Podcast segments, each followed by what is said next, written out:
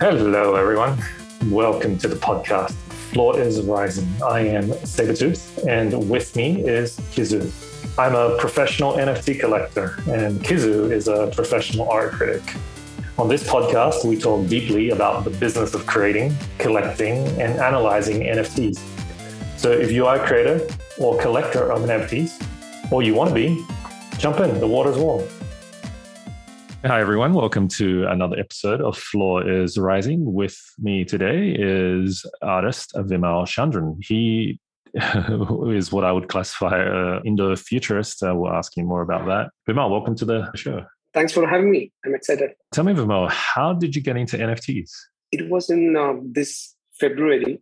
I was in uh, India in my home, and uh, one day on Instagram, I came to know about the you know the big sales the people made on Christie's. Then I tried to learn more about crypto and Bitcoin and trying to understand the ecosystem. And it's in February this year only. I came to know about all the NFT stuff. Then it was all, all sort of trial and error and figuring it out what works, what does not, like that. So at the time uh, in India, there is the crypto exchange named WazirX, which is uh, backed by Binance. Mm. So they started a marketplace. I think in June they contacted me. Okay, can you uh, join in as uh, one of the creator?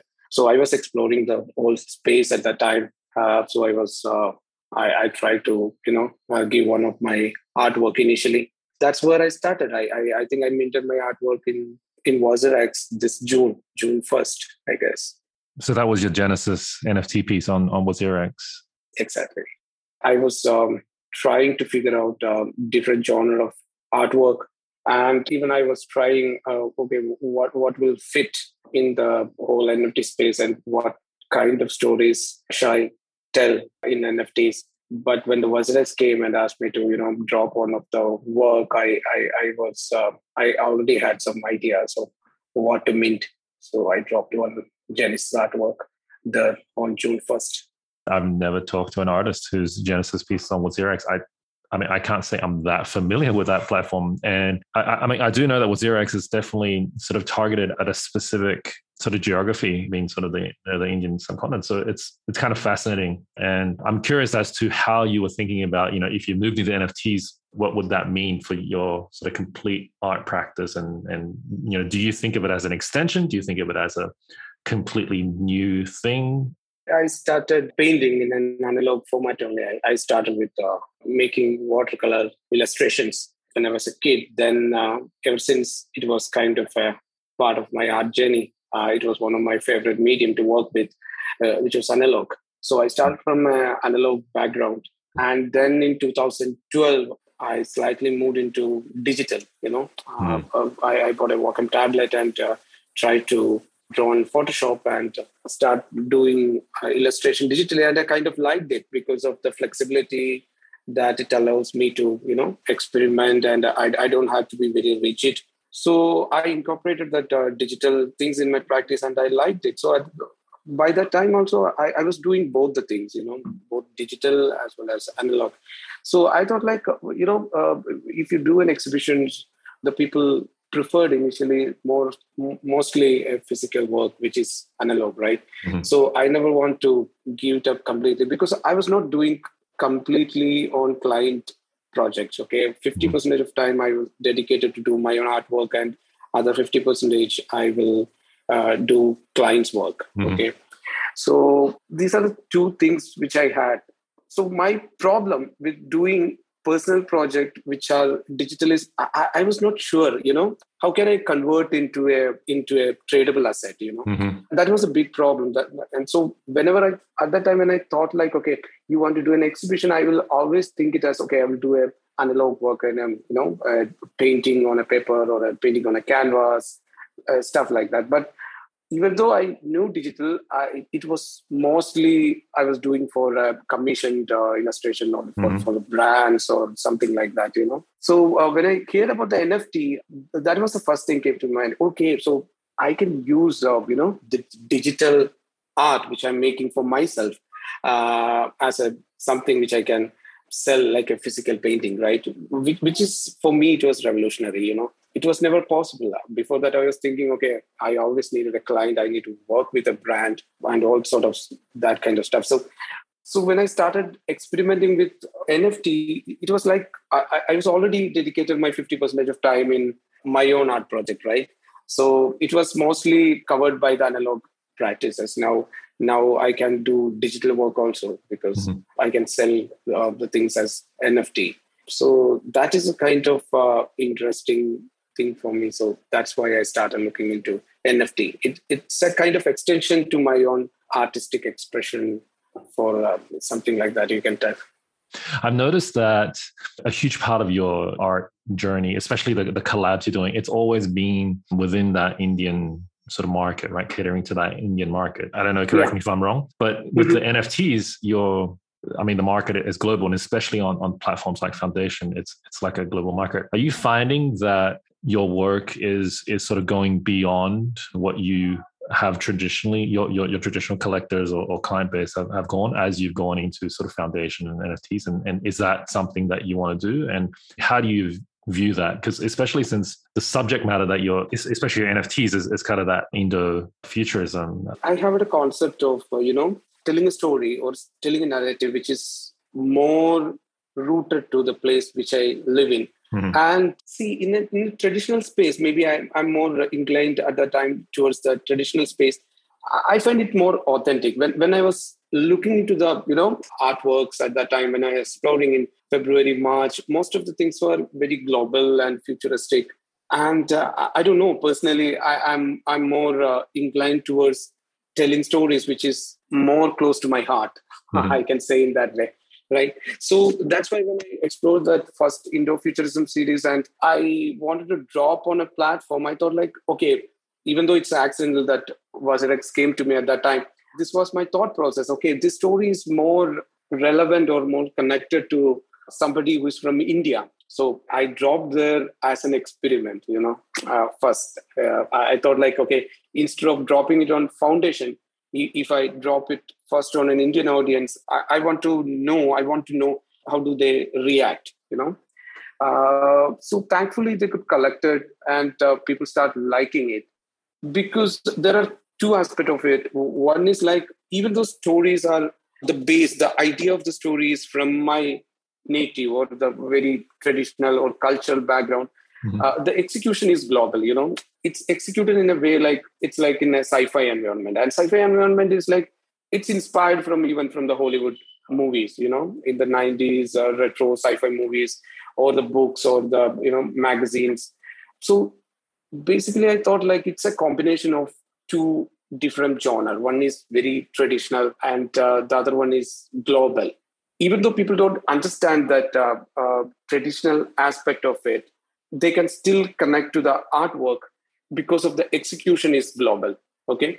But as you told if somebody who who already knew the story who who already experienced the story they will connect more towards my artwork. So that's what my initial thought when i dropped on WazirX. so i i thought like okay i'll start from here.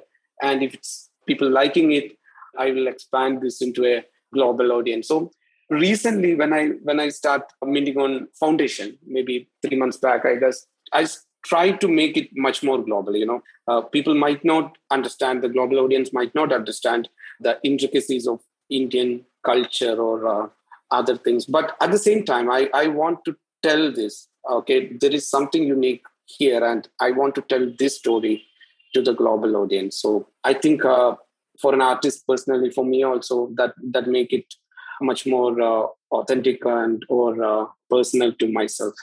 How do you think about, for example, the tools that you're using? I predominantly am a 2D illustrator. Now I use uh, Procreate.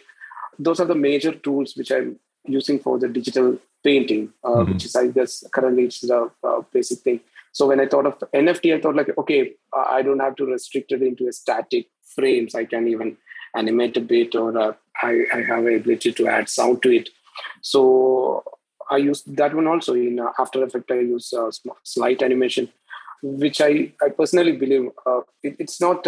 I'm not an animator, to be very honest. Mm-hmm. You mentioned the stories that you're telling, and you know, looking at your foundation pieces and your and your WazirX pieces. Yeah. Um, I mean, it's Yeah. definitely a narrative, right? It's not it's not singular pieces. These these pieces sort of tell a narrative between the each pieces. Can you Yeah. can you just tell us, um, you know, what is this narrative you're, you're trying to paint in this series of drops that you that you're doing right now? I'm from India, and to be geographically in the southernmost state of India, the place looks uh, kind of similar to Bali. Car- Uh, Kerala, but- right? Kerala. Yeah, Kerala, Kerala. Yeah, Yeah. Kerala looks kind of similar to Bali, with not too much smoothie bars and stuff like that.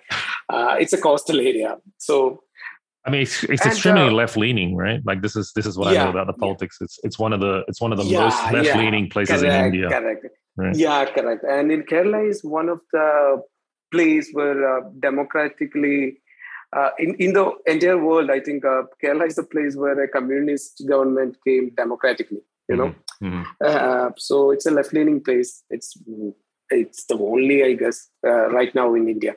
Right. So it's a coastal area, and and uh, Kerala is the place where the uh, in entire India the literary rate, rate is very high in Kerala. Okay, it, it's in the standard of Western countries. You Right. know, so I think that my place is uh, actually inclined towards art and culture. In India's uh, the biennial, uh, the Kochi Muziris biennial happened in Kerala. So we already had that uh, inclination towards art. And another in- interesting thing is that there are uh, a lot of folk stories which which are very rare. I mean, which is so unique to uh, comparing to the you know other part of the world in my native place. Okay, Mhm. uh, so. I, I grew up listening to all these stories when I was a kid. Okay, when I was a kid, uh, I I usually read the comic books which are you know sci-fi stories. You know, there, there was a magazine called Misha, which was uh, published by the Russian embassy in the 90s. I, I don't know how how how they start uh, sending them here in Kerala, but I, I usually read that magazine, and that's the only magazine I can see in India which has all the you know color and the different kind of uh, uh, a global aesthetic. So the stories which those magazines was delivering was kind of uh, sci-fi, which is entirely different from the stories which I usually hear from India, which is more of uh, Hindu mythology or uh, uh, Vedic mythology. So there is this uh, contrast between something which is very Indian and something which is global, which Mhm. which I uh, which I experienced throughout my life. I was in Kerala, then I moved into Bangalore in 2005, which is which is another uh, you know uh, metro, one of the metro cities in India, kind of a Silicon Valley of India. You know, so uh, there I met a lot of techies, and the stories that I heard there was entirely different from what I experienced here in Kerala. You know, this sharp co- contrast, I, I thought like, okay, this is something which I can explore uh, by putting a very traditional thing into a very futuristic sci-fi thing. And when I combine these two different elements, that that's what I started exploring. I, I call it uh, Indo-futurism. You know, uh, it, it's a genre that nobody has really explored, even in the movies. I, I, I couldn't I couldn't see any movies in even in the Bollywood movies. I, I couldn't find any big hits which explore this particular genre uh, called how you know uh, a Indian elements be a part of a uh, sci-fi universe. I I thought, okay, that part is really interesting. At one time, you were doing a lot of commission slash design work, but with the advent of your gallery career and also your NFT career, now you know you, you have an option whether to do that or not, and and, and it go, goes more. And um, I mean, how do Yeah. you view the public face of you and and your art practice, and how does that relate to how you cultivate the press and the, and, the, and the social media? I guess. I'm more more of an internet native artist rather than a traditional gallery artist. Okay, because uh, it was in 2005 when the social media was booming in India. Uh, I started uploading my artwork on Facebook, and people started liking it. Okay, Right. so uh, I, I got work from other brands or the commissions through through the my social media. Okay, Mhm. so when I look in that perspective, uh, I had a huge following on Facebook at that time then the instagram came so i started uh, uploading it on instagram and people when we came when we are now at uh, nft it's actually entirely different audience I, I personally feel like that audience who are in the social media are currently not on crypto or on mm. NFT. You know, maybe mm. one percentage or something. In India, it's lesser than that. You know, mm-hmm. uh, uh, now they're going slowly uh, came to know about what is nft and all but there is a disconnect between that audience you know? Mm-hmm. so i think i think uh, the that was an interesting aspect of nft you you have to uh, start from the scratch once again. So that is uh, one of the thing. And currently when i'm looking at it i, I personally want to do more of uh, my own artwork maybe in the future. Currently i'm thinking i, I want to be known as somebody who's a visual artist from india mm-hmm. I, I want to explore my own genre and tell the particular thing to the global audience and I, I need to make a mark in that direction you know? So i think nft nft is my i personally feel it's a it's an extension for of web 2 which which i was a part of for the last 10 to 15 years. And uh, nft is the or the web3 or the blockchain is the natural progression of it. So i want to be a part of that and going forward i'll be focusing more on uh, my visual art career that, rather than a client work i already reduced my client work by 50% in the last uh, uh, six months because I want to concentrate more on the NFTs and the artwork. And I think more, moving forward, I want to be known as somebody and uh, visual artist who's exploring the or mixing the cultural things with the sci-fi and connecting with the global audience. So, so that's that's my plan. There's been a lot of sort of FUD, especially earlier earlier in the year, about the Indian government's sort of policies towards crypto, right? Like there's there was a lot of worries about that. So a lot of people from from India who want to do anything in the in the crypto space had to mm-hmm. basically mm-hmm. use pseudonyms, right? And so my theory is that there are a lot more Indians in crypto than people realize because most of them yeah, are using correct. pseudonyms. Yeah. And I think from what you described is that a, another part of the reason is that there's this major arbitrage in value, right? Where mm-hmm. um, you know something that is in crypto, you can you can charge, you can sell for a lot more than you know if it was in a in, in traditional world and, and, this is not just yeah. in nft art but in crypto in, yeah, in general yeah. how do you i guess just through your personal experience of the, the community in india that you know you know who is in uh, uh nfts and crypto how do you see that community and how do you i guess view that community and, and what are your thoughts on so initially when i dropped my first work artwork in WazirX, I, I never thought like somebody will honestly I, I never thought like somebody will go and buy it you know right. it was around uh, at that time uh, it was around one ETH price okay right. but uh, surprisingly it got collected and they dropped the second artwork and the second artwork also got collected you know then each time when i mint an artwork it got collected within 24 hours you know right. then i like okay so there are a lot lot of people in crypto in india yeah? Right. and uh, that is one thing that is correct and the people who are in that amount of people the people who are willing to buy an nft i think currently most of the people are speculating on this. Even the people who are ready to buy all those things they already invested on different nfts okay? Th- those collectors. And uh, another thing since since uh, uh, india is uh, mostly a service driven uh, what do you call economy in mm. software the crypto and blockchain has a huge potential to you know they make a mark in the industry and yeah. there are a lot of startup coming up in Bangalore. And now we can see in the Times of India's biggest newspaper, you'll see an advertisement of how can you buy a Bitcoin in the front page. Right. So I can see that slowly it's moving. And uh, the cricket match, you know, the sponsors are uh, cryptocurrency exchanges. You right. know, so I can I can see that people are seeing that. And another interesting thing is that people who bought some of my artwork were uh, they were college kids you know. I, I never knew that. So uh, the youngsters in india they're more inclined towards uh, towards crypto and uh, the uh, basically the people uh, between 15 to 30 you know right. 15 years to 30 they are exploring the space more. I, I think uh, the crypto space in india is very and very very young. And it's, it's same globally also but the people who are buying the artwork and currently they all are very uh, young people. So in a community wise, I think I think this will pick it up. And in NFT community in India is actually really good.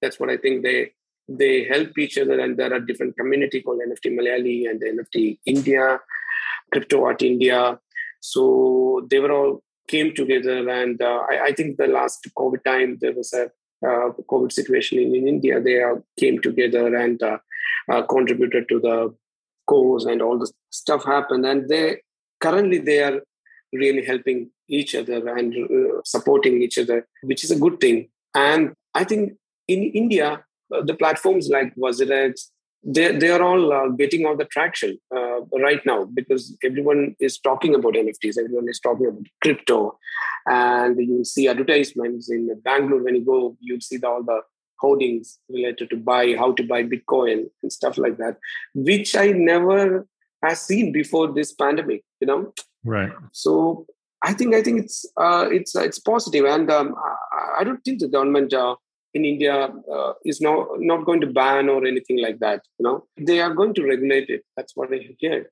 And because they will not be able to ignore it, uh, because India as a economy, as a service-based economy, they will be a part of the you know global blockchain movement, right? They'll be making contributing to the development of Web three in the metaverse. So uh, the a lot of startups uh, startups were coming in uh, Bangalore these days. Uh, I think I am very optimistic in India about the whole crypto and NFT.